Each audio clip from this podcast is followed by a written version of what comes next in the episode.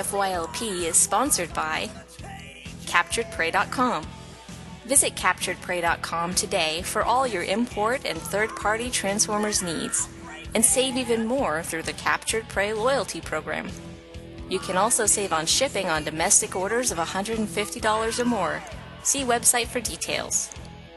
CapturedPrey.com. Great toys, great prices, great service.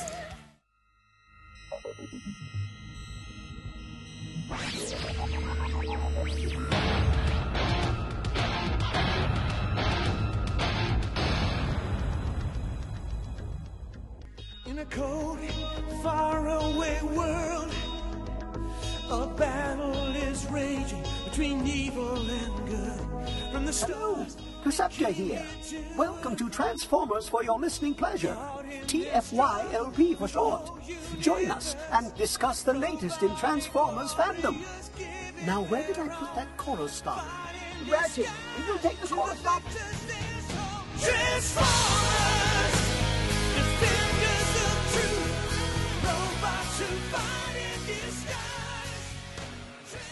Hello, everyone, and welcome to TFYLP, episode number 298, recorded August 25th, 2018. I'm your host, Ron Land, aka Weird Wolf. Along with me this evening is Sean McGinnis, Hello.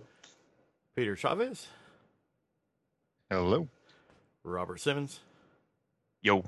and Rick Alvarez. Greetings, people of Earth.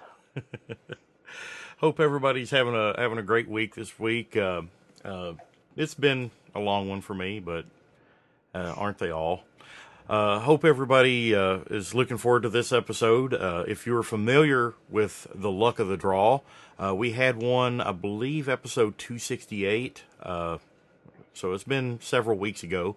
We planned on trying to do these at least once a month, but as you know, everybody knows I got sick, and that kind of threw all that out of the way, and we used a lot of pre-records. And well, uh, we're going to do another luck of the draw tonight. Uh, we'll explain that a little bit uh, later.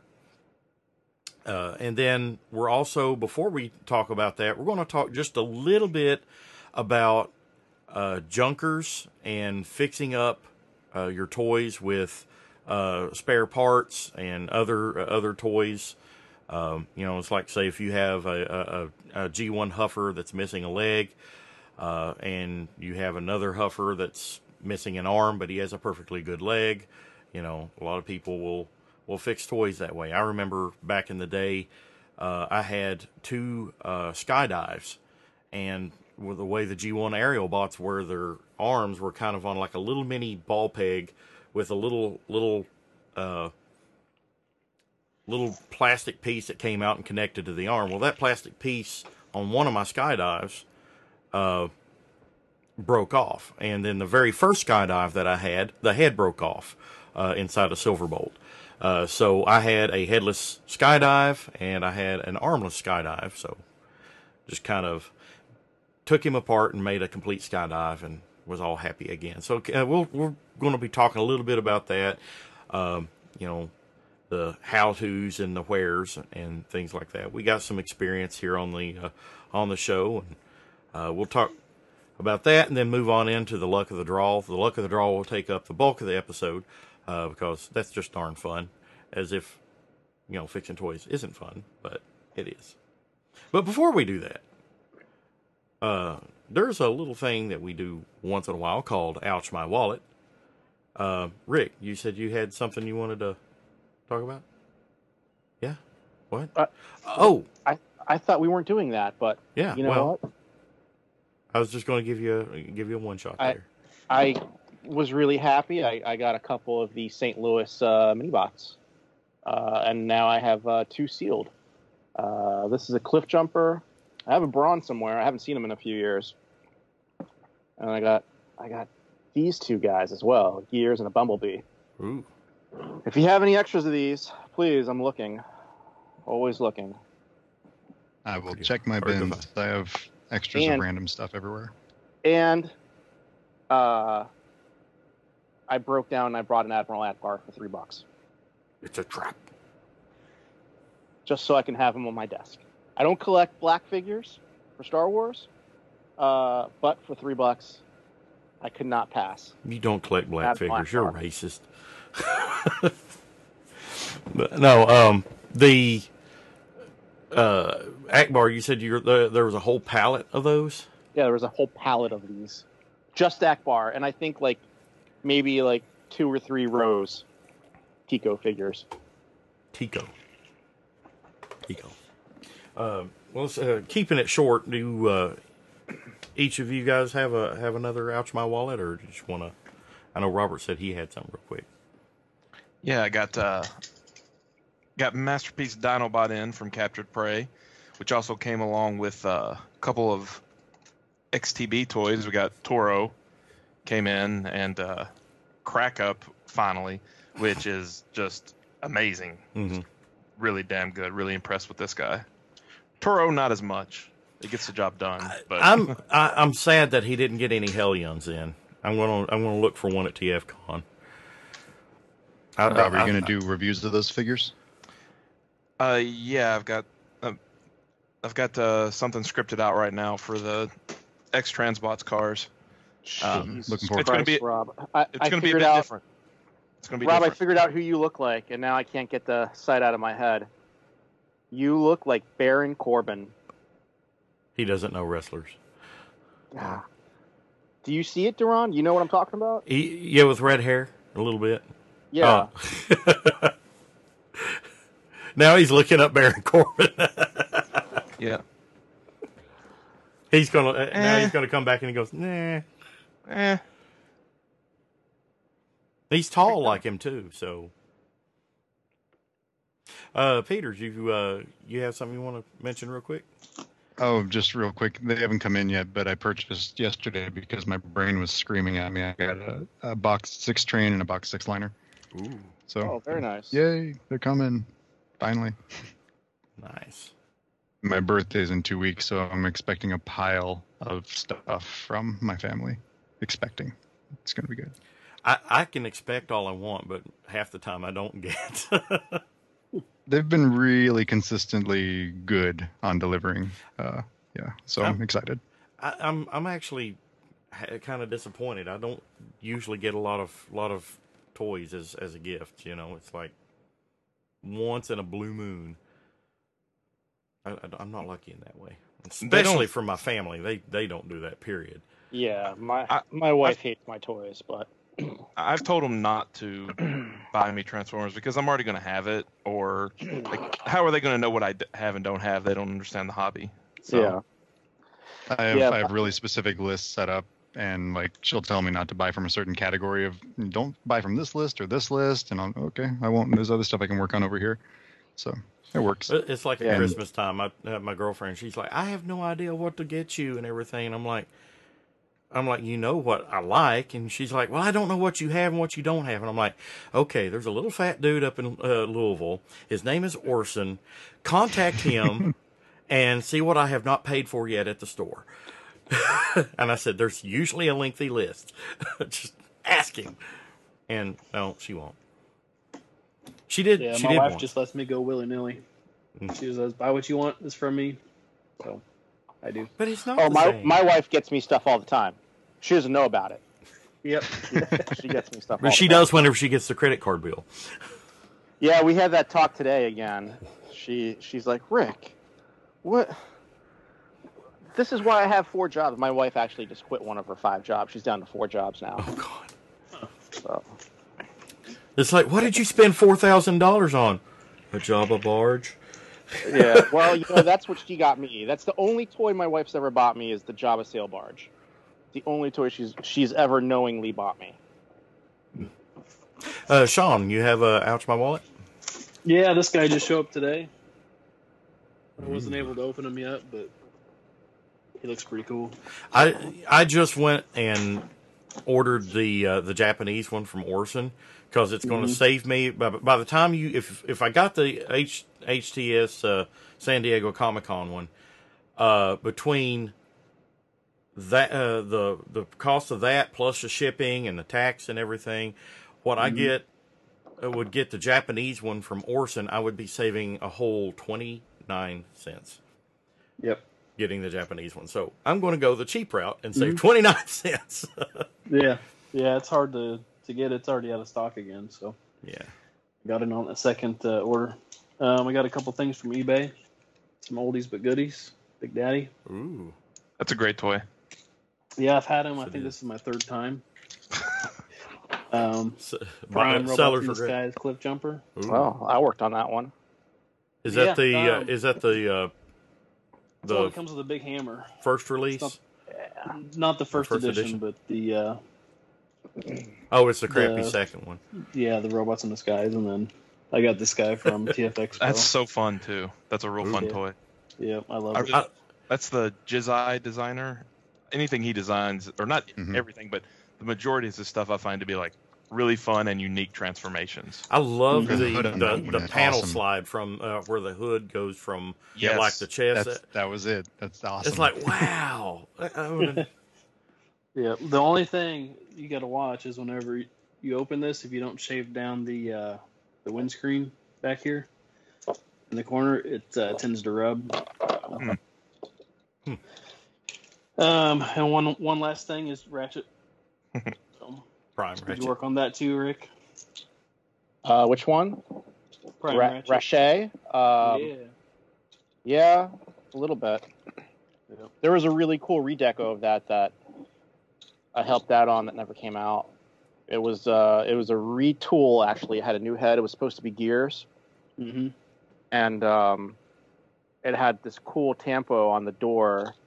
It was like a circle, and like I think it was like the shape of the continent of America, and it said uh, uh, Mount St. Hilary Rescue Team or something like that. Oh, neat. the continent of America.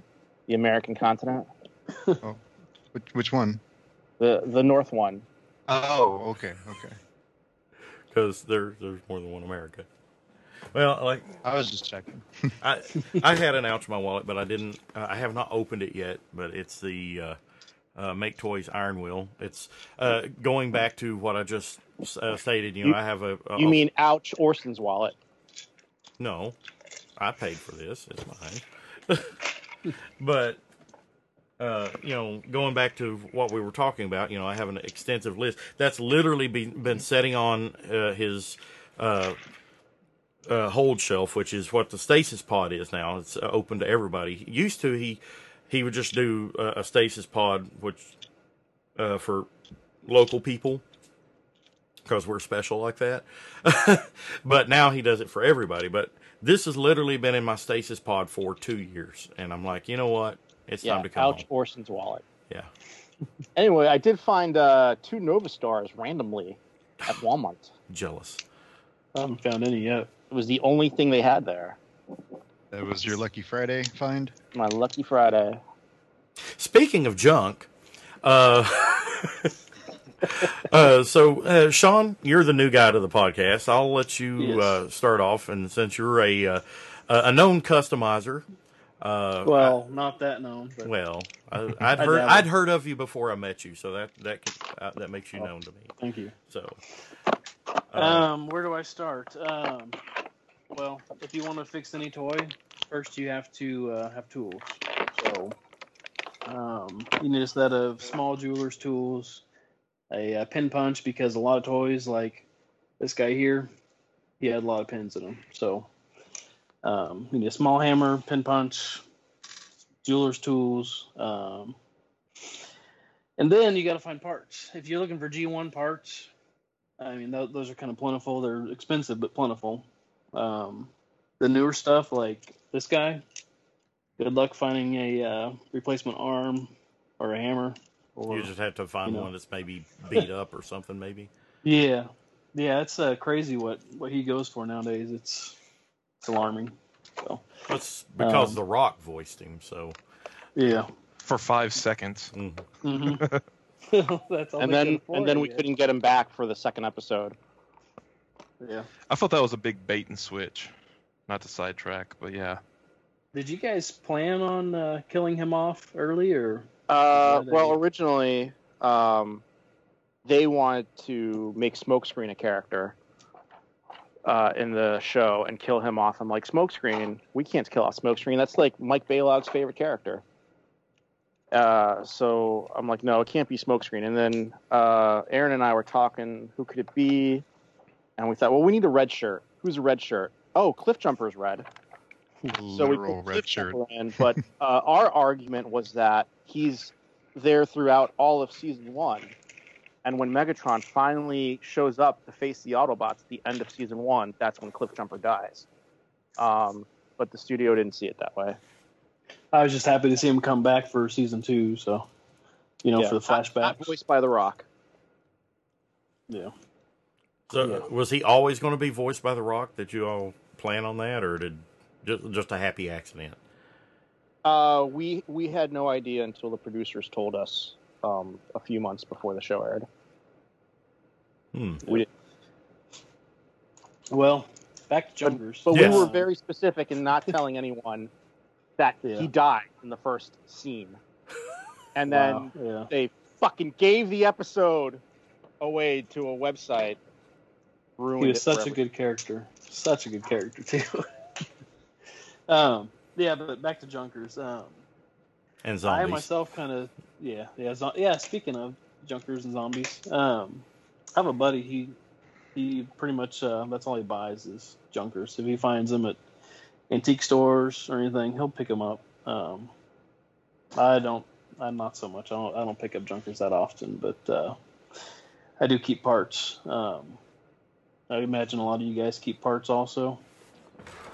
See, I am. Uh, I'm an old guy. I uh, I have a bit of One of a few. from- Yeah, Yeah. yeah. See, I have a bin of parts from when I used to just buy everything. Um, but as my collection grew, uh, now I just buy complete. If it's not Mhm. complete, I don't buy it. I'm not interested. Now, th- there's two different uh, definitions of complete that we've talked about here on the show before. There's complete, complete, where it has everything that came with it whenever it was brand new, and then there's display complete. You know, what would make it complete to display?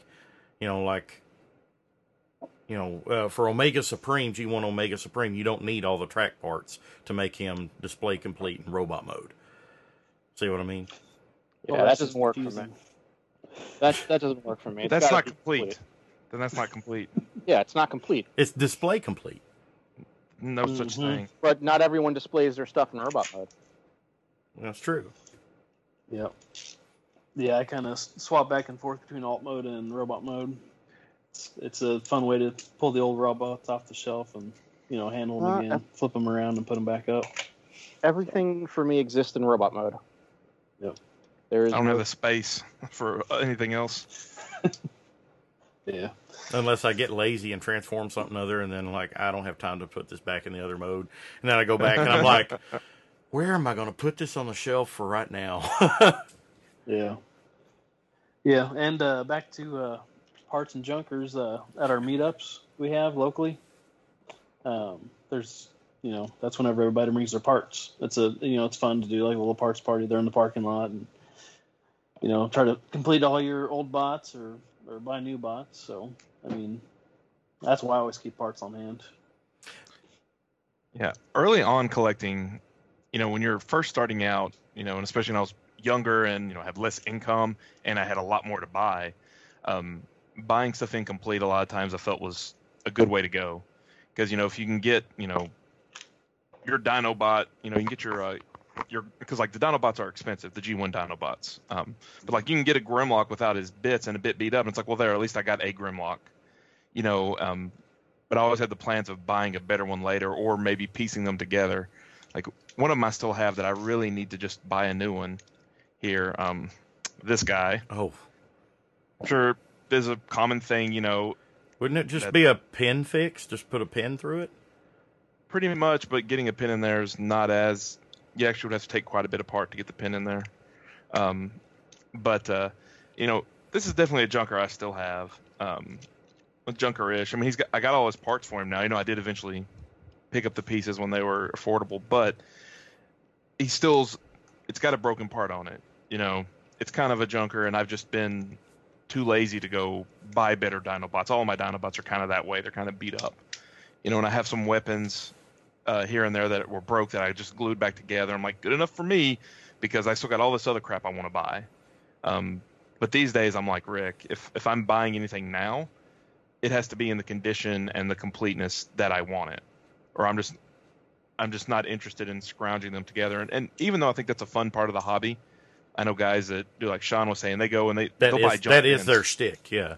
Yeah, you know, they'll buy junk bins. Like I think uh, Tate does that a good bit. Mhm. You know, or at least he used to. Um, and they'll get them, they'll piece them together, and they have a lot of fun out of the hobby with that. And I think that's cool. Uh, but I've just kind of, I no longer find interest in it. The the exception being rare crap. And so Mhm. I had a couple I wanted to show over here that I did do kind of the junker stuff with. Um, one of them here is Metro Titan.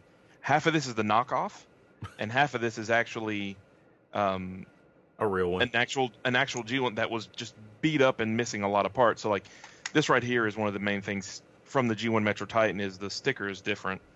If you didn't know that, you know it's the logo is very different. Um, but you know the knockoff completely screwed up and has like these pink hands and stuff. But the the one I had didn't have it. So this guy's a zombie of parts from the knockoff and the G1 figure to get so I have a but it's complete wholly for me- unique to you.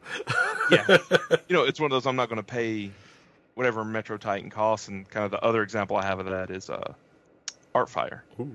And when I bought this guy, he um he was super duper yellow, so I've I did the treatment on him, which you know he's a lot less yellow. Which Um, treatment some- did you uh, you do to him? Uh, the hydro Peroxide. yeah peroxide. I've never Yeah. tried that. I'd Dude, like It- to it try lasts the. forever, right?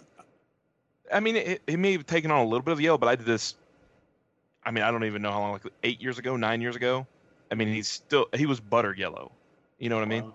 and I have a, a few other rare ones like that that I gave that treatment to. But then like his grill here, that's actually G1 Inferno's grill, or maybe G2. But it's the grill. same It's the thing, so you can't really. E- tell. Exactly. You know, he's he's missing a kneecap, which I'll never find because they're black on the other ones, and then the parts were repro parts. Um, you know, so there's I make a few exceptions just because this cost a lot less than Artfire actually cost to get him with all his bits, and it looks looks good enough for my shelf. So I'll make exceptions. I'd like to try that uh, that peroxide gel treatment. I've uh, I've seen it. Uh, I think it's uh, uh, Ronan Kaufman. He uh, Yeah. he has a video on that, and the my problem is, is I don't really have any hair salons around here, and I don't really have a reason to go to a hair salon. So uh, so um, yeah, that, that's about the only place you can find. I even looked on uh, on Amazon. I really can't find the gel. Well, Uh, I can probably get some. My wife's a hairstylist, and we got a salon downstairs, so I might try that Oh. one day. I might, I might ship you a little bottle and see how you I've, like it. I've I've heard that that actually, uh, well, according according to his video, it actually does a lot better, and it's a lot less messy. You can actually apply it in specific areas, whereas the peroxide, you gotta That's cool. you gotta really make sure you don't get it on like like like painted areas that could actually peel the paint off. With uh, with the gel, you know, you can like go around those areas if you need be. Well, the good news is if you're doing it with G1 toys, there's not a lot of paint to worry about. Uh, but uh, I've uh, looking at the video, I believe the uh, um, the gel also works reasonably well on colored plastic. Uh, he had an eight face in the video that actually uh, had some like the yellowed purple, and it it didn't completely fix it, but it fixed it good enough. You know, I mean uh, that it wouldn't you wouldn't look at it and go, oh my god, that's awful.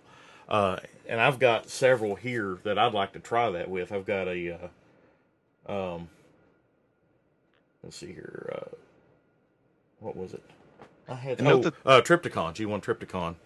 That I'm, uh, it's my that's my little uh, uh, project right now for the junkers. You know, getting little pieces for Trypticon here and there. Uh, but go ahead. I've uh, um s- I've done it on some of the colored pieces as well, the just the normal peroxide trick, and it still does. It is still effective there. About the same. I mean, it's the same exterior. It's not going to make it bone white.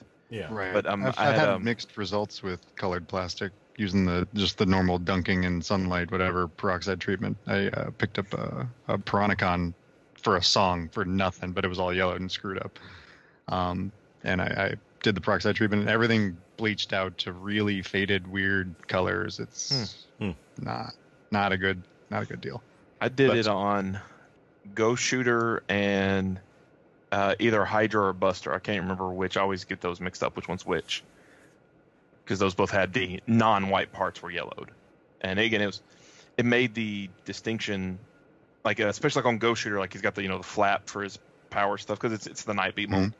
Um, you could Mhm. tell when you flipped it down that like the area around it was different colored, where that thing had been up, and so it made it the transition isn't as bad, but it's still there, and it, it didn't screw up any of the rest of them. But kind of I guess a, a good word of warning if you're doing that to try to fix up things that.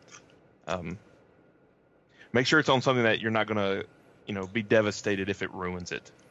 Right, And- but also I mean like you could like break it down into small enough components. Like for for Ghost Shooter, you can separate the white parts from the blue parts and kind of, with hopefully without tearing any stickers or anything, and uh, which I guess goes back to reconstructing uh, figures like Sean was saying uh, earlier. Just you know, got your parts, swapping things out. Not that I would do that with a Ghost Shooter. Not a lot of random Ghost Shooters floating around. but- Yeah. yeah. Mhm. but break it down into as small a component as possible so that you're only bleaching the white stuff or only bleaching, you know, whatever. Yep. And uh, guys, let's make sure that when we sell these stuff, if we ever sell them, we're upfront and honest with people. You that have to be. stored. Yeah. That you've done a treatment to it, or that it's repro stickers. Uh, I get Repro parts. and I, I like to rip people up when you know they're selling something with a repro bubble and they don't tell you it's a repro bubble. It's it's not the same. Yeah, people So have to be held things are accountable. okay. I, I have repro bubbles. I have repo labels. But if we ever saw that stuff, we just got to be honest about what it is, Yep.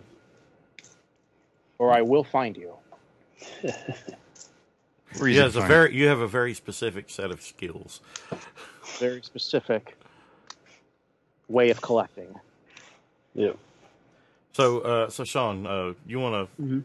uh, continue with uh, Yeah. Well, the, yeah. There's a hydrogen, you know, peroxide treatment. Um, that's for you know rewhitening stuff or turning your teal figure back to blue. You know, colored figures. Um, have you guys ever used future floor polish?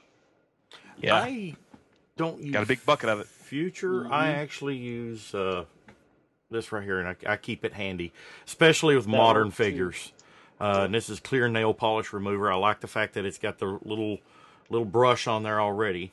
Uh, and here's my next uh, next guy. I've got the uh, Mech Fans Toys uh, uh, uh, Mech Soul or whatever they call him. It's their like- Springer. yeah, legend size Springer, and yeah, he's got some uh, loose hip joints here, but that's easily fixed with just taking the hip off and uh, spreading that on the ball joint and letting it dry. Yeah. Work. Yeah, the nice thing about uh, Future is you don't have to take things apart. Um, you just you know dip a little toothpick in your Future floor polish, and then you dab it right there inside the ball joint, and it uh, it kind of just actually self levels around the ball as you work it around, and you know it's good to go. Yeah. That's the reason I use it. It's Well, just uh, the the nail use, polish. guess. Uh, uh, Lucas actually uh, asked in the live chat, uh, "Does the nail polish damage the figure at all?" I only apply it to the actual ball joints and the places where it's loose. Um, so I really, you know, it's you don't even see it. It's it can, it's kind of one of those things that that happens behind the scenes. Uh, the Titan Returns uh, skull uh, skull cruncher you know, everybody had the issue with uh, with him. You know, I mean, you got him right out of the package; he wouldn't even stand because his hips were so bad. I literally just took the legs apart and did the nail polish to every ball joint and uh, mushroom joint in his legs. Now he's right as rain.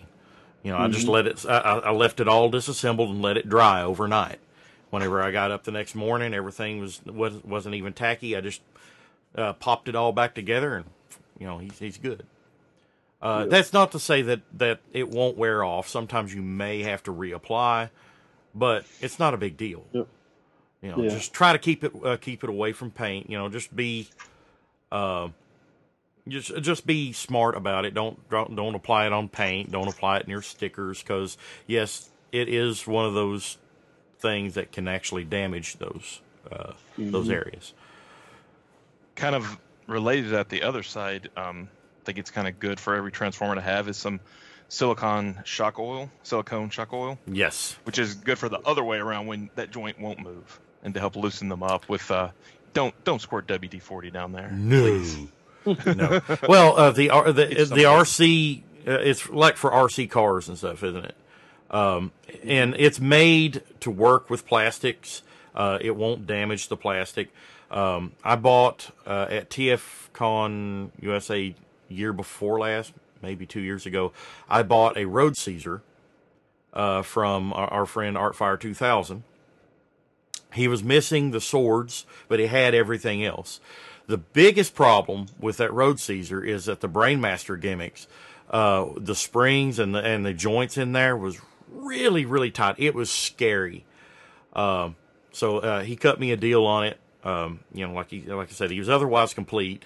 And fortunately, uh, Megamus had a set of the knockoff swords for all three of the bots.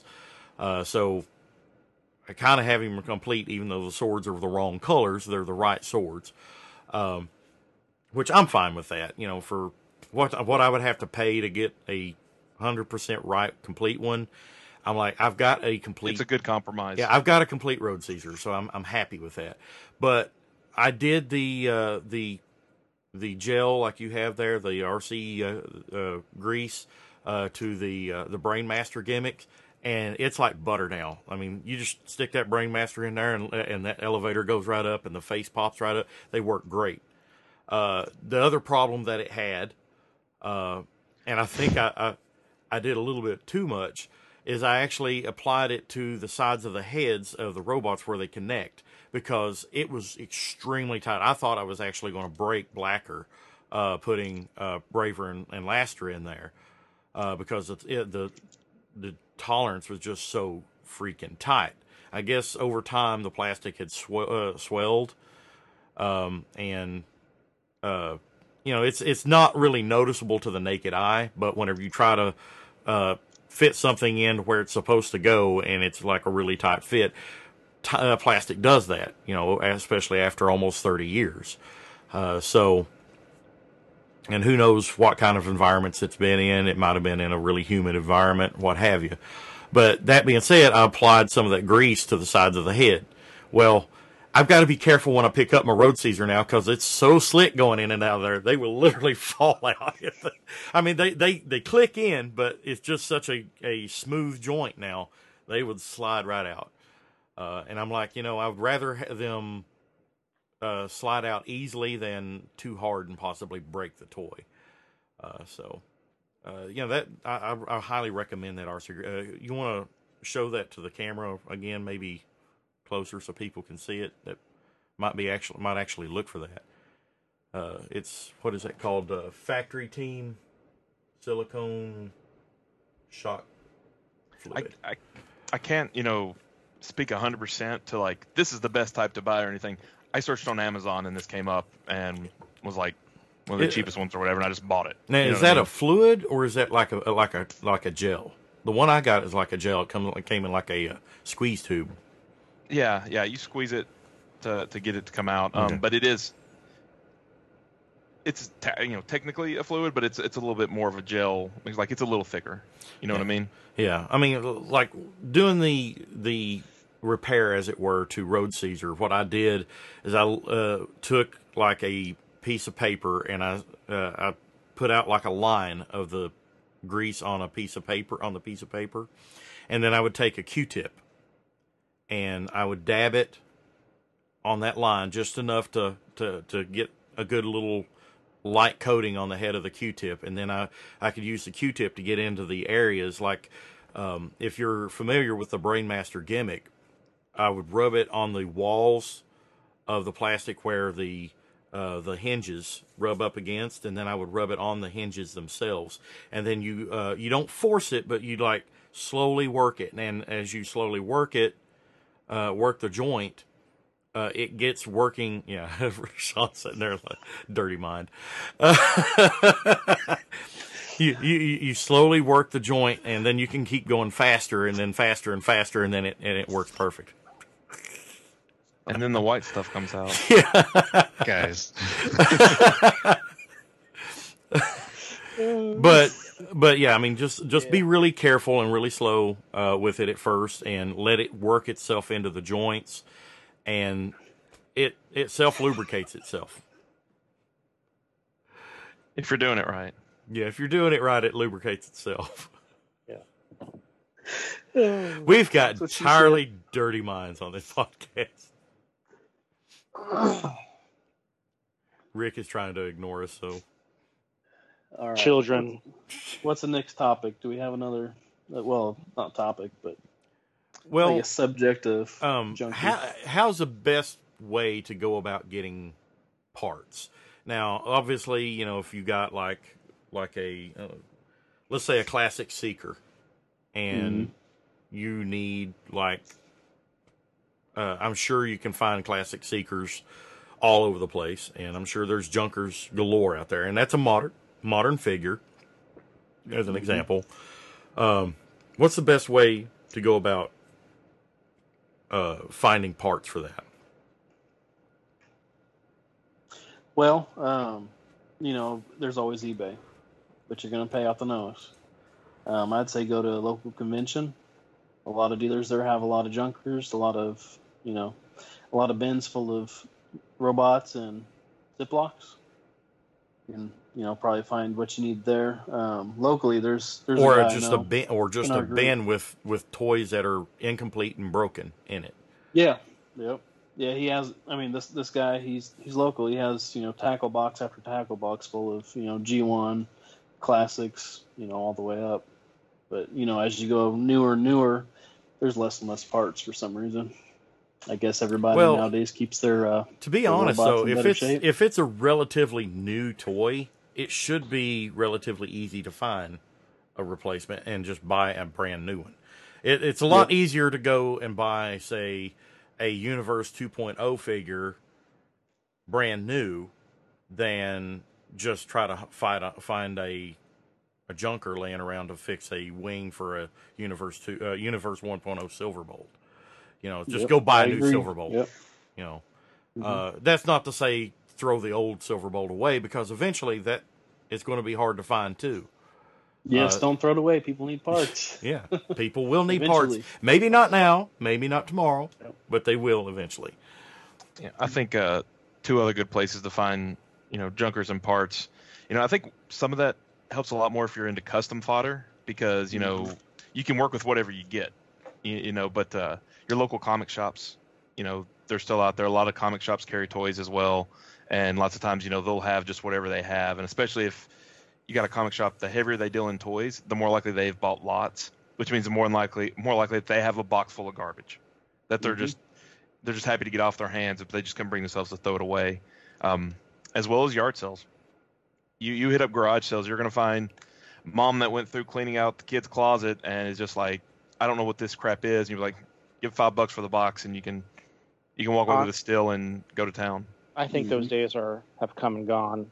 I don't know. If No, they have not. look not. at yard sales, garage sales, Craigslist, just buying collections. They're they're done. They want a hundred bucks for the entire tote or a couple of totes in some cases, and just yoink, it's all mine now. I'll sort through it and do whatever with it.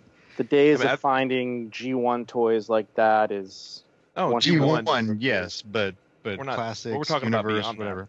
Yeah, modern stuff. I mean, my uh, sometimes my parents every now and again will go yard selling, and a couple of times, you know, they came like, "Hey, we got we found some toys. Didn't know if you want them." Like, you know, they paid a quarter for this box of garbage, and you know, I didn't want it, but you know, I got friends that I can dissemin- disseminate it out to. You know, people that uh, like to dabble with that stuff and play with that type of stuff. So it's definitely still out there. But no, you're not going. to We're not talking about finding that G1 steel out at a No. yard sale, but just Although- boxes, of, boxes of junkers from more modern lines. Absolutely. you know, I say that, but there was a, a story recently circling uh, uh, the groups in Facebook. Somebody found a powered convoy for three bucks at a I saw uh, that. I saw that. Savers. uh, at a Goodwill. It was just a cab, but an authentic power convoy cab for three bucks. I always want the story of that toy. You know, how did that end up? It had to be a collector had it, Well, it's and like somebody got rid of the stuff and just was like, "Oh, he had a few toys," and they just goodwilled it, right? I mean, well, that's like the uh, the the seller I am Ratchet. he found what 73 sealed uh, Stars Mail Away Cosmos figures in a barn. What? Yeah. How, Yeah. did, How does that how happen? these? What's the journey for this toy? I have asked Morgan time and again, wh- what is your secret? Where, uh, where do you find these cases of sealed G1s? You know, and he's like, I have my sources. I'm like, you must be selling crack out the back door for these things. Like, what? Yeah, I know.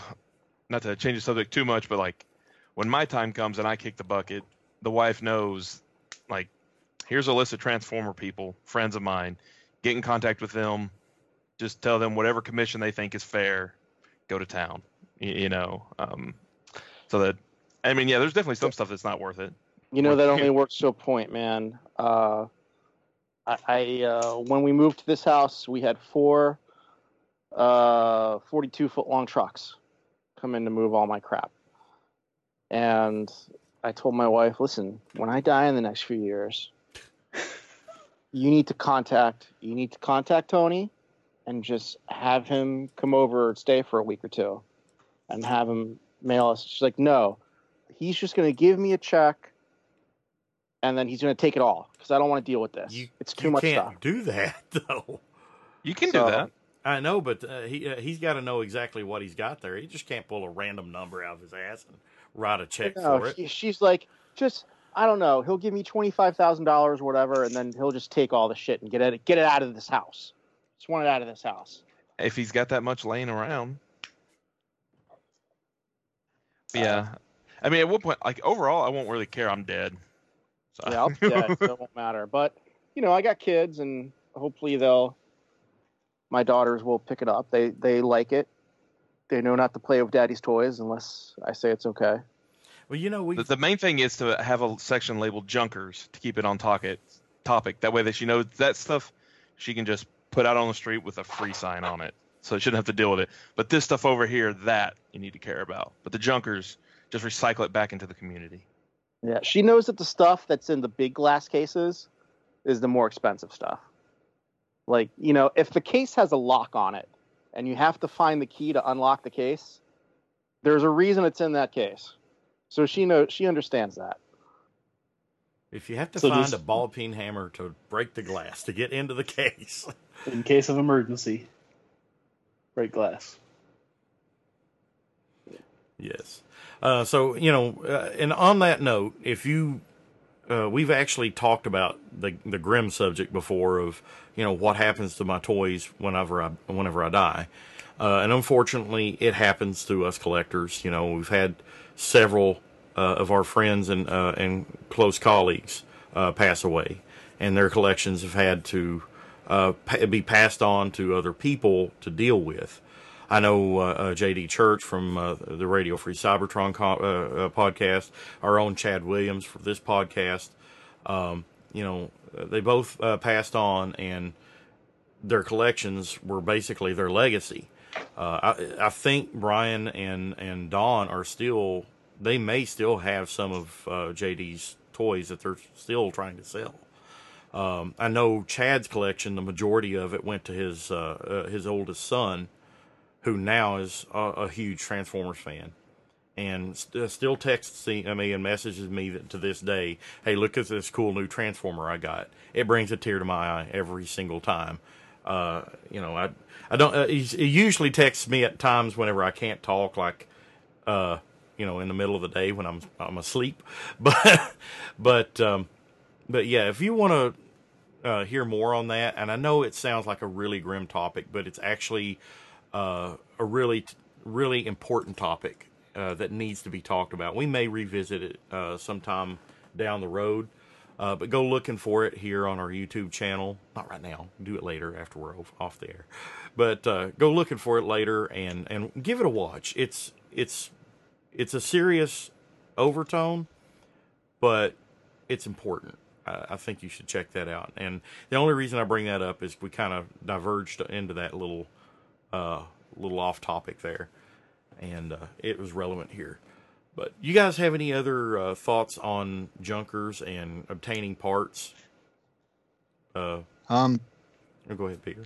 I'm sorry. In the in the 90s, my my whole like I've I've been doing this forever, I guess, but I got really, really, really into it in the 90s. I worked at a used toy store, and the owner, she was really sweet. She didn't know anything about Transformers. She knew Star Wars front and back up to that point, uh, but didn't know anything about Transformers. And so she let me work basically for toys rather than money. So that was kind of cool. It benefited me. Uh, but yeah, getting things, getting toys together, yeah, it, it's awesome. It was it was a really really uh, great situation. But uh, I was able to you know repair things that were that were kind of junked out and well this one came the figure is busted but the, the accessories or whatever are good. So that was really uh, beneficial and that's what kind of got me into buying lots like actual lots you know buying collections or whatever. So uh, i don't know just it, uh, I'm, I'm digressing.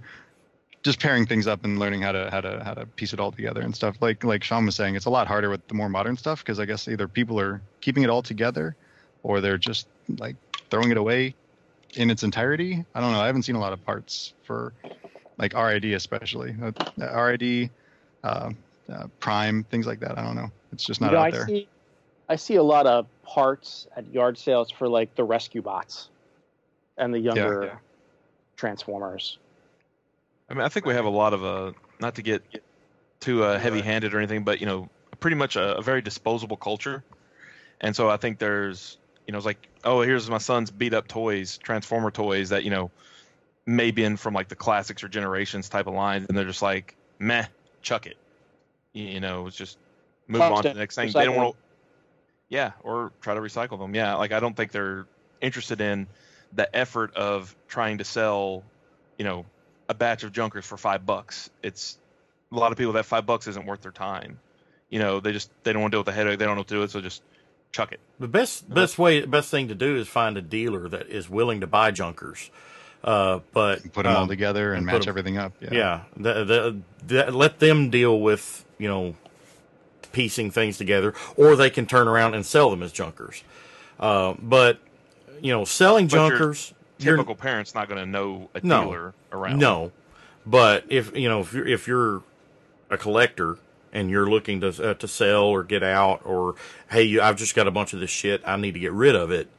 Uh, you know that's something that you can do because as a collector, you should know at least one or two dealers, uh, and if they don't do it, then I'm sure they know somebody who who does. Um, but one, For don't like on Craigslist, there's always Yeah. like ads for like I'm buying collections, buying collections, sell me your junk toys, even if it's you know whatever. And in every local market has some dude that wants to just buy whatever. Mhm. So There's even to- Facebook uh, groups, toy stores in some Yeah. places around that will do that. But don't expect to get, you know, okay, it's a it's a G1 transformer, it should bring me some top dollar. No, that headmaster body's going to bring you about 5 bucks max probably. You know, um so you're not going to get a whole lot if you're trying to sell, if you're trying to buy, don't overpay for a junker you know, especially if it's missing a lot of parts, or if it's missing one part, you might you might pay near near uh, the collector price for it. See what the see what the fin the complete price is. See how much that gun is separately, and boom, there's what you're paying. Yeah. You know, Now, so I it mean, should be something if you that. want to pay overpriced, you know, if you want to pay top dollar for just a piece, then go to eBay. By all means, feel free to get on eBay and spend well, all of your that money. that being said, though, there are some some pieces like, and I, and I mentioned the head headmaster body uh, is is a good example. You can buy headmaster bodies all day for next to nothing, but you go to look for that Drax or that Monzo, you're going to be paying some money, you know, because that is the key part of that toy. Or if it's like like for Skull Cruncher, you know, you need Grax and you also need that uh, that tail sword because the tail sword is uh, is also the tail for the alligator to make the both modes complete. Uh, so those you will pay money for because they're important, highly important pieces. Right, Uh, but if I want to buy like a Gen 1 Roadbuster, I can buy a complete one for, you know, 150 bucks or I can buy the antenna by itself for 100 bucks. Yeah, Which one do I want to do? exactly. If I that was that one of the that's one of the last G1 parts I bought was like the last bits for Roadbuster because he's so hard to find complete. Like even dealers Exactly. that that deal with that, you know, they're going to always be selling whatever Roadbuster with how many parts they have at the time. And if they get extra parts, they'll keep adding and making it more complete. But generally, it sells at that partial complete because most collect or not I shouldn't say most I have no idea but I think a lot of people are like that much for the antenna I'll live without the antenna to have Roadbuster you know and just move on with their life but oh man And you it- you just brought up some PTSD with that man And and if I'm you're here to help.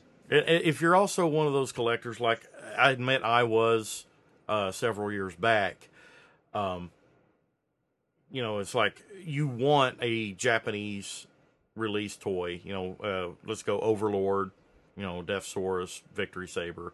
Uh, if you want one of those and you're willing to buy one incomplete, just be aware that it's not easy to find. a uh, It's as it's as easy to find a complete one.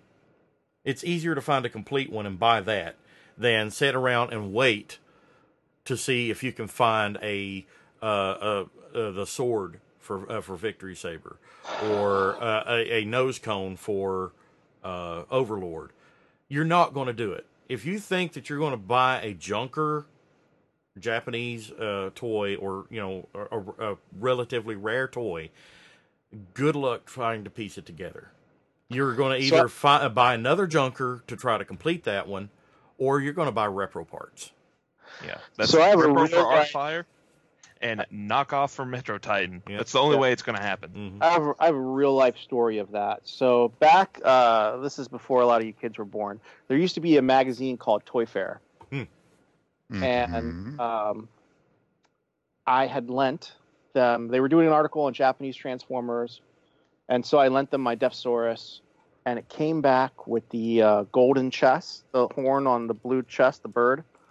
Uh, it's not the bird, the the lion thing. the, the tiger breast, yeah. Yeah, the tiger breast. It, it, the horn, the chrome horn came broken. So Toy Fair magazine, shit, that was 1995, 1996, and I just found a replacement part for that last year, and I paid 50 bucks for that horn just so I can complete my Deathsaurus. Hmm. Re- recomplete my Deathsaurus. yeah Now, I bought my Deathsaurus sealed in the box for 400 bucks. This, of course, this was, you know, many, many, many, many, many, many years ago when I was still in high school. So, you know, now trying to go back and do I just get the part or do I complete it? You know, Is I it worth be- spending 20 years looking for a part? I was actively looking, but I always kept my eyes open, and somebody posted that part on a Facebook group, just that part, and I told him my whole story. And he, I think he wanted like a hundred bucks for it. And I told him the whole story. He's like, "Have it for 50. it's worth the price, though. You know, to complete that. Yeah, Yeah, a I have- complete story now in the box. Shit, you know that's that's a nice eight hundred dollar piece. I bought my my Deathsaurus missing the uh, the Eagle Breastmaster guns, knowing full well that I would like never find those. But fortunately, there is Repro Man on uh, Facebook that actually makes high quality repros of those guns, and I got them for twenty bucks. So, hey, I know those are the repro guns, but hey, it's still complete. good enough They they are copied off the actual gun, so you know what's the difference to me? I mean, it's I, I'm, I didn't don't resell it I, well, I didn't buy it for Right. resale value. I bought it because I uh, it's a it's it's an important toy for me, and it doesn't bother me that I know two tiny pieces that are less than and a uh, little more than an inch long and weigh less than an ounce a piece. They're not going to destroy the value of that toy to me. So now, if it's like a wing, yeah, I can understand that. You know, one of those giant wings. Actually, a couple of like recent ones that come to mind on this. Like I have a Galaxy Shuttle, and I recently, like a few years, I think I bought that maybe at the last BotCon. I bought it from Artfire, um, but he's missing that gun that turns into the tail fin in shuttle mode. But it was, you know, the price was adjusted accordingly, and I was like, that's the closest I'm probably ever going to get to a Galaxy Shuttle. That is, and it that isn't, you know, just looks like a stick of butter with broken parts. You know, nothing was broken on it. Um, I was like, good enough for me, and I'll never find that part. You know, I'll passively look for it. You know, if I see it one day, then sure. If I see a Junker Galaxy shuttle, because they they do show up sometimes, maybe I will. But you know, I'm really not that hot about it either. Um, you just kind of accept what you got. Yeah. It all goes with what you're happy with and everything. Uh, so before we move on from the uh, the junker topic and everything, I want to go around the, uh, the room here and uh, see what if you guys can think of one toy that you pieced together that really made you happy. You know, it's like you found that one piece that that completed your toy or you you searched for years like Rick did with his Deathsaurus. You know, you searched for years and finally found that one part and put it all together. How satisfying it was. Is it, what one one toy was it for you? Do you guys have any uh, any of those? Okay, Peter. Uh, for me, it was the Ultra Pretenders, uh, Roadblock and Skyhammer, because they're just so laden with gold plastic, and finding finding just everything that was unbroken and getting it all together. It took a while, and it was totally worth it. Okay. Uh, what about uh, you, Robert? Yeah, I don't I don't think I have any tells like that because I think I've got to the point where again, you know, I bought them, they were incomplete, I couldn't find the parts, and I eventually just bought a complete one and then sold my old incomplete one instead. You know, and uh, Skyhammer is one of those. you know, I just I got it complete and was like, yay. All right. Uh, Sean, what about you? Um, I don't have a story like that, but I will one day whenever I find Hose Head's left um, head antenna, his little, you know, little head gun. Those seem Yeah. like they would Let be me- relatively common, though, wouldn't they? Let me Uh, check my know- bins for you. Okay, thank you. Seriously. Mhm. It's it was for a custom I made, so What about you, Rick? That Deathsaurus, your best one? Deathsaurus. I, I have been piecing together a, a USS Flagg for, you know, another 20 years, and every now and then I get the urge, oh, I should look to see what parts I don't have, and then I don't remember what parts I have, so I end up having a lot of duplicate parts. I'm like, oh, I don't have that, and I buy it, and I'm like, I've got three of these already. so, um, so I ended up building my own flag. So it's 16 and a half feet long by six and a half feet wide Wow. and I used I used a lot of parts from uh, from the actual flag on it. Okay. Uh, mine, I think mine is is a story of success and a story of what the hell. um, back in the day, whenever uh, G1 first came out in 1984, uh, I got a G1 Skywarp. Now, I don't know if you guys remember uh, the Ford LTDs, uh, those type of cars. Uh, but they had, I mean, they're, you know, they were like, uh, I guess, mainly 70s models uh, and everything. I think that's what my mom and dad had was like a 75 model, 76 model. You know, at the time, that was like a nine year old car. It was still relatively new in 1984. um, but they were famous for like the bench seats in the front and the back. And, uh, uh, Yep. I remember the day I got my G1 Skywarp. I got Skywarp and Thundercracker on the same day. But Skywarp, I opened him first. I opened him in the car because I waited until I got home to open Thundercracker. But I wanted to open Skywarp because I love those colors on him. He was just so awesome. That lavender and black, you know, it just worked so well together. Um, so I opened him up and everything, transformed him, and uh, it was really cool. Had him in robot mode, and on the on the trip home, you know, I uh, got wrapped up in something other, so I set him down in the seat. Well, whenever I went to pick him back up, one of the rear tail uh, wings had fallen off and fell down in behind the seat somewhere. Could not find it anywhere. My dad, he took the bench seat out and everything, still couldn't find it. Lost it. Don't don't know where it ever went to. So fast forward to uh 2004ish, I guess, 2005. Um I think it was 2004.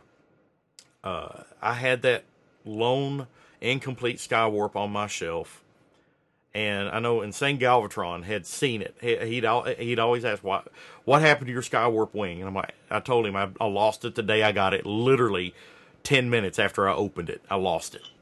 Don't know whatever happened to it. You know, he was complete for a whole ten minutes. Um, and he came to, I believe, is the first OTFCC, and he found that little right wing for that Skywarp, and he came back and he says, "I got a, a surprise for you." Opened up his hand, and it was that wing. I'm like, you know, uh, put him on my Skywarp, completed him, so happy. Two years later, I sold it. Took over 20 years to complete You the toy. sold a toy from your childhood? I sold the biggest part of my collection in 2006, and I had all but maybe a handful left out of my uh, my original collection. That uh, I tell you what, the only time I've ever really cried over my collection was I, I knew, we needed the money. Uh, we was in a in a bind, and um, I've I've told the story many times on the show. You know, I sold a shrink wrap pallet to Big Bad Toy Store.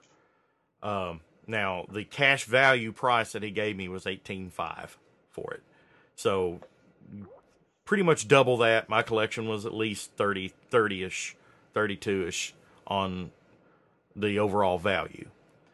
Uh, that was 2006 from Big Bad Toy Store. I own some of your collection. probably, yeah. Yeah. Um, I, I I mean, it was I had everything, almost all of G one except for a smattering of the late G one stuff like Micromasters and some Pretenders, and then uh, a few things like Reflector and um, some of the uh, like Omnibots. I didn't have some of those, but everything else I had. And then from Fox Kids Repaint Beast Wars all the way through Universe 2.0, I had everything loose and sealed. And it it just got to be too much. I felt like it was overtaking me. Needed the money, so I made the uh, the conscious decision to scale way back. I kept 100 toys. I picked out 100 toys, and, and some of them were uh, my childhood toys. Some of them were modern toys at the time, and then I sold the rest. And I, I tell you what, packing up some of those toys that uh, that were in the sale that were from my childhood, that some of the memories attached for them, I was crying like a baby as I was putting them in the box. And I've I, I never thought and that's that's the one time that really hit me. Up until that point, it was just a hobby. They were toys that I loved and I had fun with. But it was at that point that I realized the emotional connection that I had to these toys. And I will never forget that. You know, it was it was more than just a hobby to me. It was it was a part of my life. And it hurt so bad to sell off part part of my childhood. I felt like I sold part of my soul that day. But it it helped and I'm still collecting. Still got a collection I'm proud of, I'm happy with. Do I miss some of those old toys? Yes. Uh, but you know, they're gone now. And you know, it, it was fun to complete that Skywarp. I, I remember that the joy that I had. I'd had that toy at that point, what, 15, 16, almost 20 years. And I had it complete for 10 minutes when I got it. And I finally had it complete again. So I got to enjoy it complete. And that that was my little story there. Hope you guys enjoyed that. uh, so let's move on to uh, um, our uh, luck of the draw. You want to take it away there, Rick? So we've done this before, and I'm just going over my notes here on my electronic device. We did a whole show of this last time, and we only asked 11 questions. Hmm. So, So these we are got random. we got these are- shows and shows worth of these. Yeah, these are just random questions. Uh, they're not trivia questions. They're just kind of what if questions, and they can be asked of anyone in this fandom. So uh, some of the questions that we asked last time was uh, one character must disappear forever. Who is it? Um, which G1 character should have been made into an action master? Uh, Only one more Titan class figure can ever be made. Who is it? So th- th- these are the types of questions, and those are all questions that we asked last time. So uh, I'm going to open the randomizer here, and we're going to ask a random question.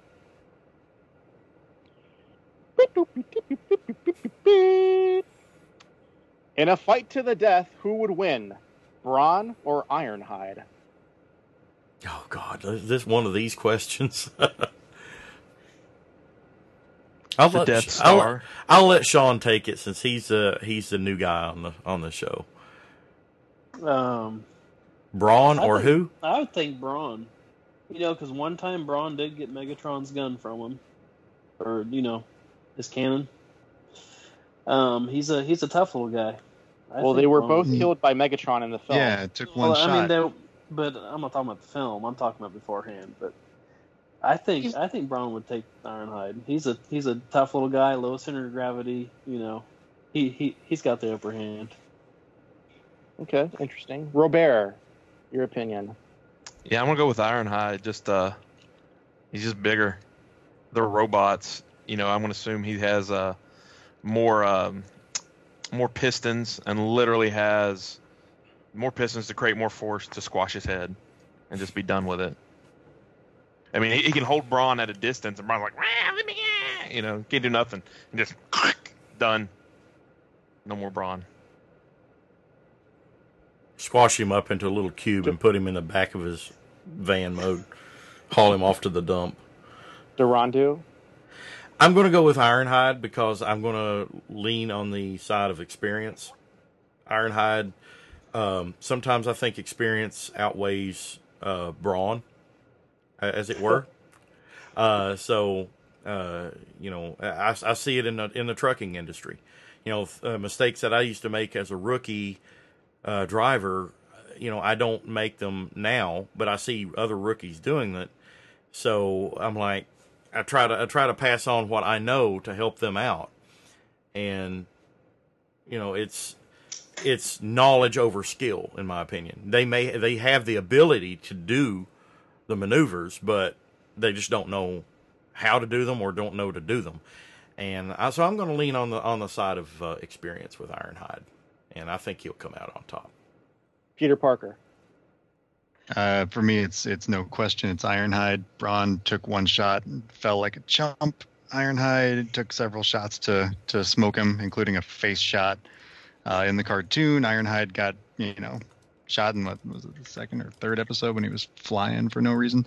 Um, and Brawn in what was it Fire on the Mountain got Megatron's cannon and he took a shot from Soundwave and he was fine and that's great. But no, it's it's Ironhide all the way. Okay, very interesting. What about you? I'm the one asking the questions here, so shut your dirty mouth. Several people online have documented opening sealed G1 figures. You mad, brah? we we showed the, uh, we showed that last week on this podcast. Mm-hmm. It wasn't a G Oh, yeah? one. yeah? Well, Orson opened a- says G1. Orson opened a G2 uh, breakdown that was not a BotCon or uh, the European release. It was actually one that didn't have the sticker on it. He opened it. You can go back to last week's episode and watch Okay. watch that. You mad? Am I mad? Does that make you angry? No, I, I, I'm not angry So- about it, Someone destroying a piece of history. I- Destroying it, they're enjoying but they're it. enjoying it. You know, to yeah, I mean, if, if you took like a set of Gen 2 Stunticons that you got off of eBay for $26,000, whatever, and smashed them with a hammer, I would be upset. yeah. But opening a figure, you do what you do with your toys. It's your your collection, your rules. Have fun with it. Good point. I like that. Everyone collects their own way. I've cut the Um, tape on. Uh, it was sealed um, Star Saber and Victory Leo. I cut the tape. Mm. Yeah, I've uh, I've op- back in the '90s, man. I was opening and stickering up everything. I've I've uh, Yep. opened a sealed Grand Max. Oh, this was only like ten years ago, but I still did it. Well, like Rick, you had said you'd opened a Deathsaurus. I did the same thing in '98. Popped the tape, stickered them up, had a good time with it. Uh, my Oh. my Star Saber. Uh, one- one thing I will say, I I had a mint in box, uh, big powered the zone set. Mhm. You know the, the the three figures, and I I put the stickers on it. Do not put on original stickers. They fall No, off. they're that papery garbage, and they. Yeah, my my big Yeah. powered's still sealed. I haven't touched it yet, but I have the Well, individuals open.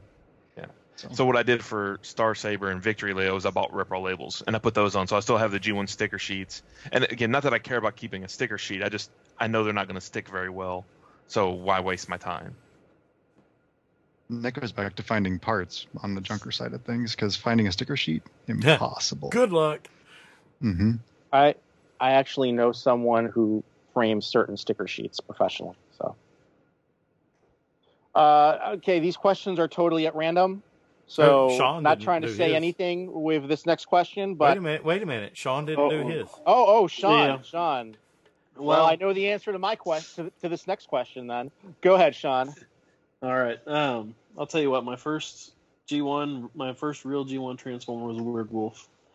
So if I found one sealed in the box for a good price, I'd be hard pressed not to open it. Put it back together, you know, just the way I did back when You I was find one four. sealed, you better sell it to me. So, I'm gonna open that thing up. no. Open it on I, the show. I, I Yeah. am Yeah. actually on, uh, in in search of a actual G1 US Weirdwolf sealed. Yep. I mean, you can get the KO. I've been, I've been. Uh, I don't want the Tempted KO the one. I want I want the actual one. I've got I've got Yeah. I've got I've got a complete loose one. I want a sealed one. hmm all right. Yeah, now my, remember mine was these once are an arm. So these are random questions. Um, they all come out of my brain. You have to get rid of one person on the TFYLP cast. Who is it? Don't explain why. Myself, just because I'm so full You can't. self-loathing. You can't answer yourself. Damn it! Robert. Rick Alvarez. Do we have to I- explain why? No, you. It specifically says don't explain why. Let Huh. let your feelings be known. We'll come back to you, Yeah, Duran. come back to me. You know, you want me to go now? Yeah. If I had to pick somebody to boot off the show with no explanation given, I love this question. Rick, get the fuck out.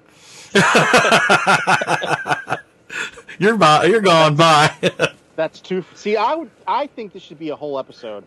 You know, that, where the fans vote someone off the island, and and Oh, nobody's you are safe. the weakest link. Nobody's safe. Right. Just like Infinity War. Nobody's nobody's safe. You know, I I got mine. That's Lucas, and he knows why. Yeah. it doesn't work. Um. Let's see. Uh. Millions of years ago, the Ark crashed on Earth. What new historical era should they have awoken in? Oh, Didn't What? we do this last time? That was that was a question last time. It made it in there again. But since we have new people on since the last show, I don't want to answer the same one. That was my that was my answer last time. I like the idea behind Hearts of Steel, but I didn't like the book itself. I I answered uh, Alright. Cowboys. So Mhm. I'm gonna go with uh, like the medieval fantasy, like that type of era. I, I'm, I'm ignorant. I don't know what years of history that is, but you know, castles and knights and uh, dragons all of that's- and yeah. yeah. Well, maybe maybe not so much on the dragons, but there be tales of them. You know, I don't know why I went pirate. dragon, absolutely. Yeah, Um, World War II. I mean, that's that's post. You know, Hearts of Steel. They did that in that GI Joe crossover book from Dreamwave, didn't That's they? That's right. Yep. Yeah. That's that's what it was. That was interesting. Those are fun, fun vehicles. And that's actually uh, part of the main story. They retconned it, so that's actually part of the main story now. Huh. It turns out those characters weren't actually Optimus Prime and Bumblebee. They just thought they were. Oh, that was the Hearts of Steel guys. Yeah. Yeah, the, because uh, of Shockwave. Yep. They uh, were working for Onyx Prime, and they thought they were Eukaryotes, but they weren't. And I, yeah. lo- I love comics. Yeah. I'm confused. Uh, Chris Parnell has been cast as the Transformer. Who does he play? Hang on, I, who, who? I don't know who this Chris is. Parnell. You don't know who Chris Parnell is. Well, my answer, I wrote an answer here to some of these questions. My answer is Perceptor. Rick- Chris Parnell, he was on SNL. He plays the dad on Rick and Morty. He uh, he plays. Uh, he's on He's doc- Archer. He's, He's, Dr. uh, Spaceman on Oh, Brady Dr. Dr. Spaceman. Yeah. Yeah, I Dr. don't- Spaceman. Dr. Spaceman. Yeah. Okay. I know some of his characters, but I don't know Lazy him. Sunday. Hmm. Woke up in the late afternoon, activate Siri, tell him call Parms. Well, I have written down Perceptor. You guys don't know who that is, so you know, I definitely know who it is. I'm just trying to think of a good answer. I am too. get get YouTube.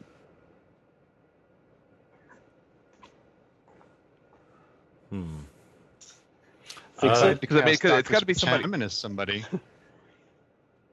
then All right. We'll move on. I'm going to go Alpha Trion with him. Fatherly figure.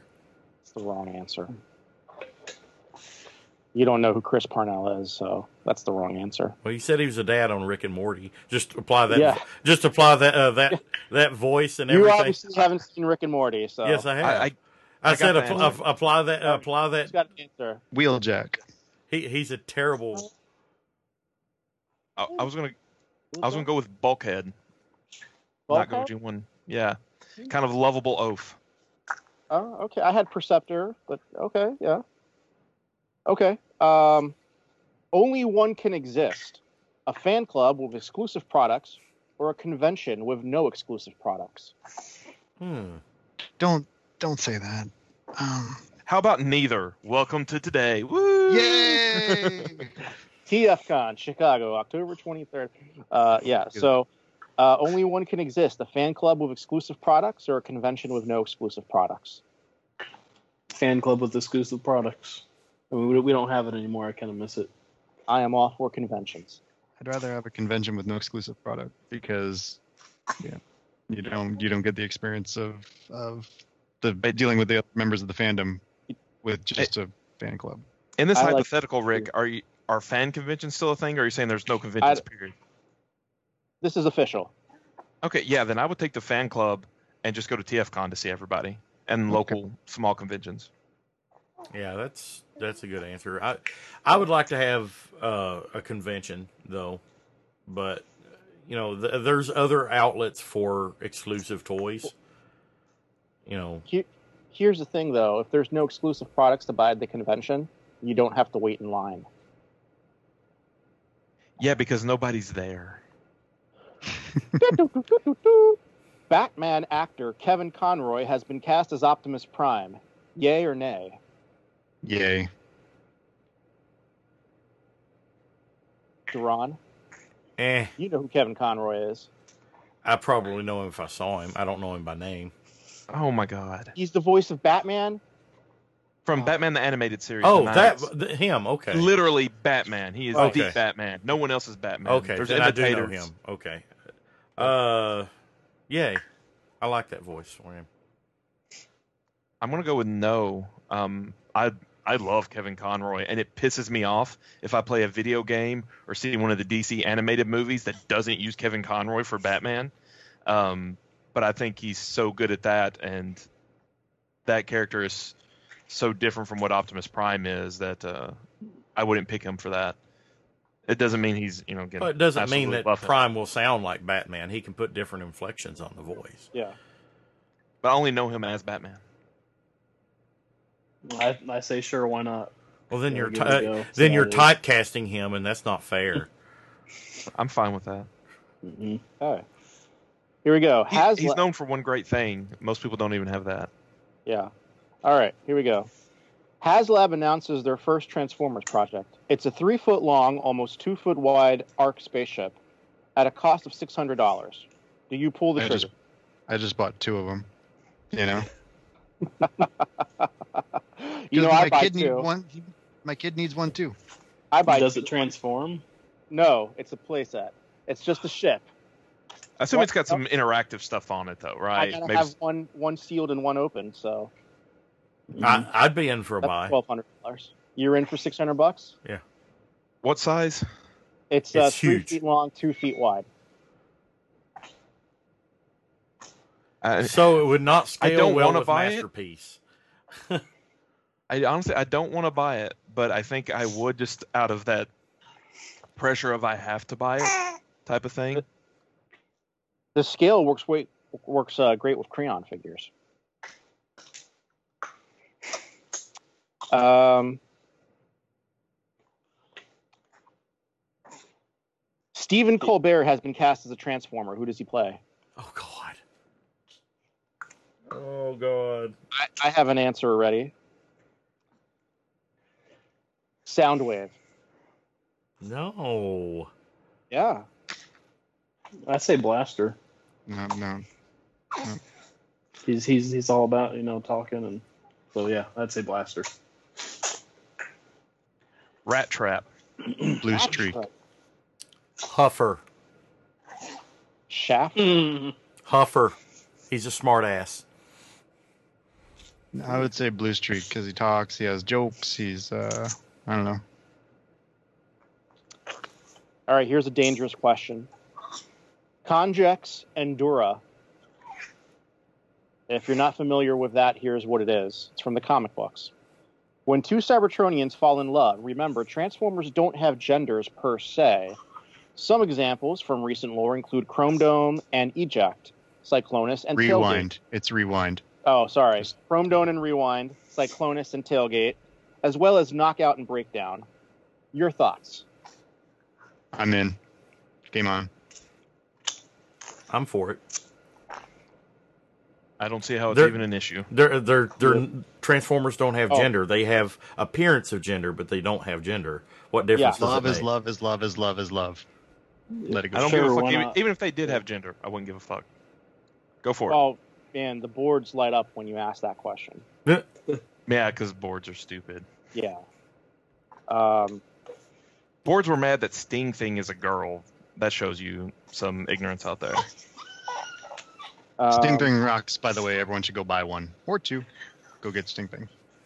Let's see. Name a drink served only at Maccadam's Old Oil, oil Pub. Oh, God. I have one here. It's called the Blurry Finish. The blurry. Because Blur's- Because Blur owns Maccadams in the current storyline. So it's called the Blurry Finish. Hmm. Night Viper's Venom. Ooh, excellent. That is great. I'm gonna steal that one. I'm gonna steal that. Night Viper's Venom. That is great. Robert. Ironhide's leaky juice. Ha! I like that one. Leaking That's- lubricant. Leaking lubricant. Ironhide's leaking lubricant. That sounds better. Stefan, Yeah, um, you're creative. Come on. uh, yeah, Creativity takes time. We're on the spot. yeah. It takes time. Yeah, we're on the spot. Just Peter uh, Parker? r- rum and coke. I, I I have no idea. I don't know what what actual drink names are. Pina colada is an actual drink, right? Uh, yeah, but so this is a drink that. right, but that they would serve on Cybertron. I get it. Yeah, no, no, yeah, no, yeah, no. yeah, yeah. So uh, I have no idea. About Junkie on Goop. Yeah, No. Junkie on Goop. That's another one. That's great. Springer's Delight. Shafter's cream. Yeah. A creamy shafter. Yeah. a buttery swindle. Hey, there was a there's a character named Jack Shot, right? So Yeah. oh, God. Jack shot. Jack Shaw's Somebody, Jack Shot. somebody at a BotCon, I think it was like maybe 2001 or 2002, somebody made Viacon beer. Vicon beer. Yeah. All right, let's see. What about Anti Electron? Unicron Anti Anti- Electron. there you go. Um, a popular drink is Engex in the story. Engex. Uh, all right, let's see. In early G1, several characters displayed unique abilities Mirage, Trailbreaker, Skywarp, for example. Are these powers a mutant X factor? factor? Do they warrant a scientific explanation? And finally, in today's modern storytelling, with the popularity of mutants and humans and metahumans, Do these types of abilities have a place within modern Transformers lore? TLDR. Yes, and Shockwave Shockwave researched all that. He put all the outliers in that school of his, the, the Jahaxian Academy or whatever it was, right? So it isn't a mutant X factor. It has been touched in the comics. It is something that needs to be explored scientifically. It- yeah, I'll go with that. I think Now, here's something that we debated. We we actually had a conversation about this at Hasbro one day. Um, it was between Andy Schmidt and I, and I was of the opinion that in certain in certain points, there's people that have the same ability. There's cloakers like Mirage. He has the ability to cloak. There's other characters that can cloak. There's cloakers. There's warpers or teleporters like Skywarp. And he said no. These characters these powers are unique to these characters. Thoughts? I don't I think so. Go ahead, Peter. No, Rob, go ahead. I've been talking too much. there is no Um, talking too much on a podcast. I think uh I don't think they're unique to that character. I see it as a, a very mechanical thing. So like I don't see it as like mutant powers or whatever. I just feel as a robot as a machine, they can only use so many upgrades. They can only use so many things and those are the abilities they have chosen that fit their personalities for whatever reason. It's like if you're playing a video game, you know, you can pick a few abilities, you can't pick them all. And so I think everybody has what they've chosen, and some are more evident than others. Like, oh, I can go invisible, or I can put up a force field. Some are like Brawn. He's he's really short, but he's really strong. Y- you know, um, that that's how it works in my mind. Unless again, you know, the comic explicitly states otherwise. Yeah, I think Alright. it's part of the character trait. It's definitely like you know what's what's Skywarp without teleporting, what's sound over without us hearing. Mhm. You know, Oh. And you and some of you believe that they choose these powers. uh, I believe they were imbued with it. I think it is. I think so too. Interesting. I don't know if they So choose does- it so much, but I, I get the feeling that if other people wanted that, maybe they could go and get that by losing Lock- something of themselves. Lockdown can go and take out Mirage's invisibility. Yeah, you know, he can- he can swap around. I don't Maybe. think anybody really bothers that too much, but He uh, So Lockdown is essentially the Mega Man of Transformers. So does everyone have these powers, and it's just a matter of time before they awaken? I Not, think- not in my head canon, no.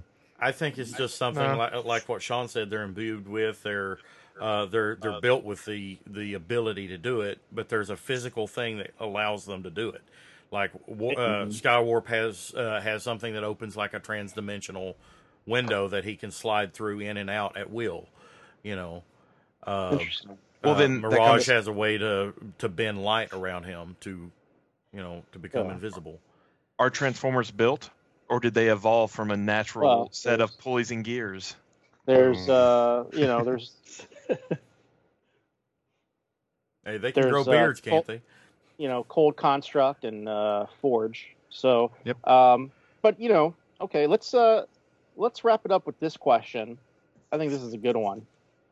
Uh, crossovers are usually conceived as two entities meeting one another. What about a crossover where two things are combined? For example, Mr. T not just meeting the Ghostbusters, but Mr. T being a Ghostbuster. What combines with Transformers? Well, Certainly not you know. visionaries, apparently. Back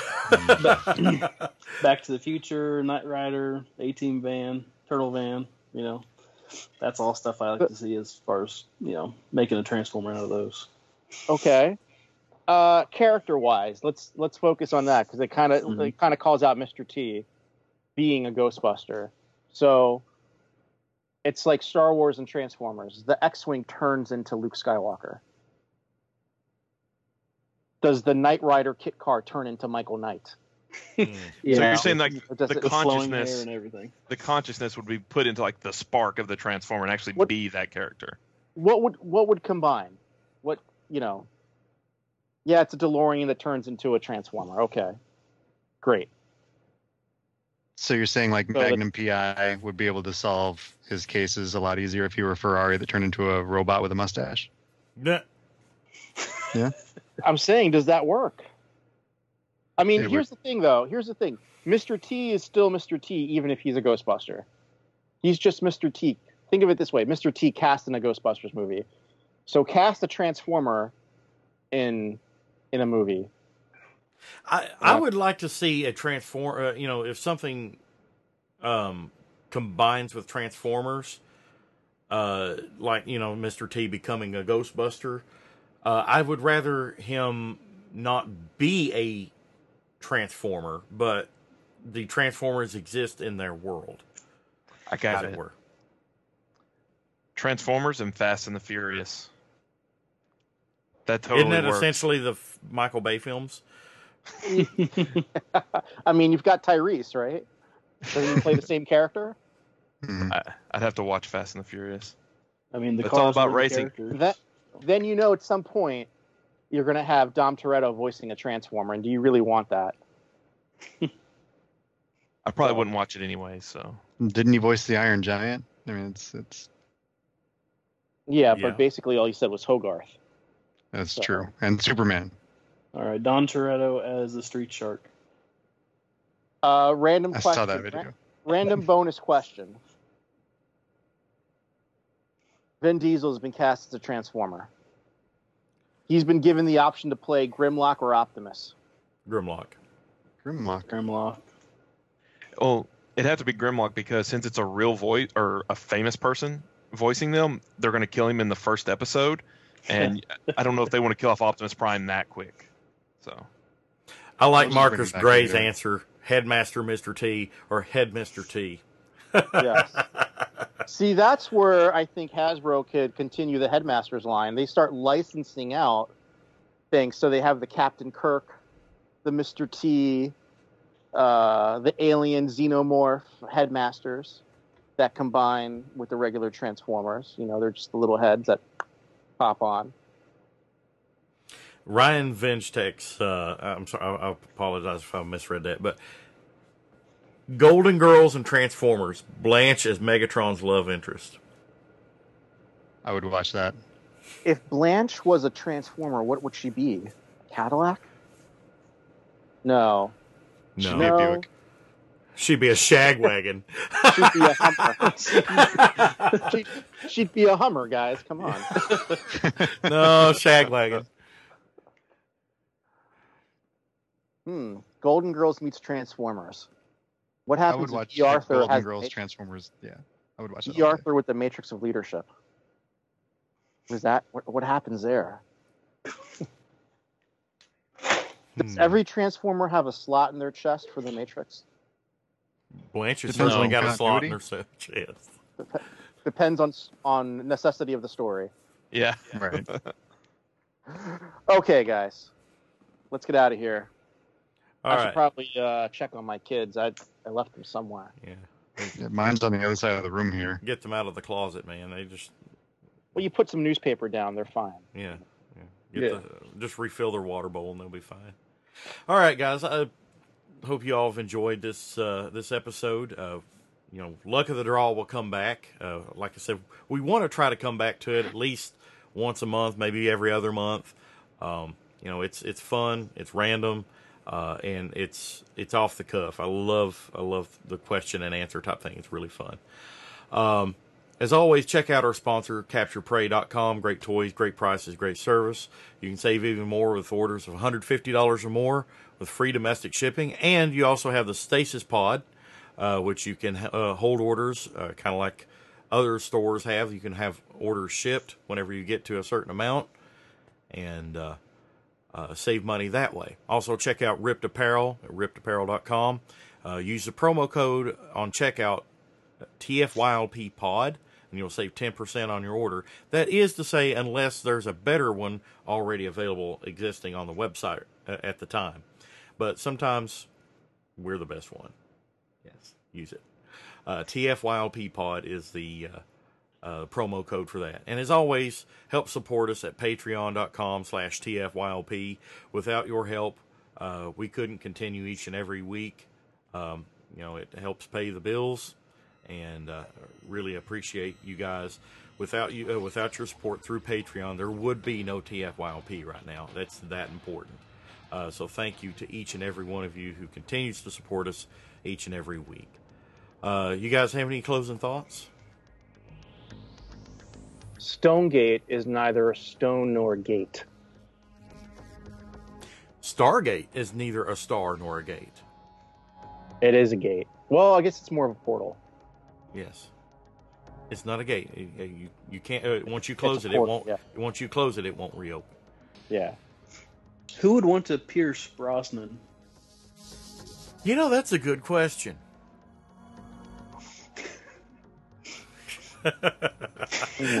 Awkward silence. Somebody Hmm. here wants to. And on that Why, thought, why wouldn't you Pierce Brosnan? Pierce Brosnan or Daniel Craig? Daniel Craig. Who's Craig. Bond? Because Daniel Craig was in my favorite of the James Bond films, and that was Skyfall. That was my, fa- my favorite. All right, guys. I think we'll uh, wrap it up this week. Uh, thank you all for joining us uh, on TFYLP. We'll see you next time. Good night, everybody. Later. Till all are one. Forever Destron.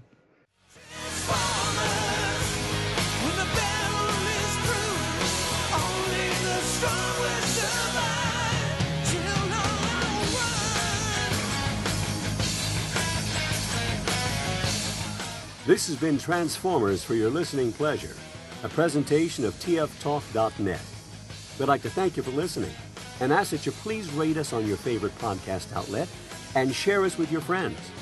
Be sure to follow us on Twitter at TFYLP. Email us at podcast at TFYLP.com. This is Paul Lighting, and on behalf of TFYLP, we'd like to thank you again for listening. And we hope you'll join us next time for another TFYLP.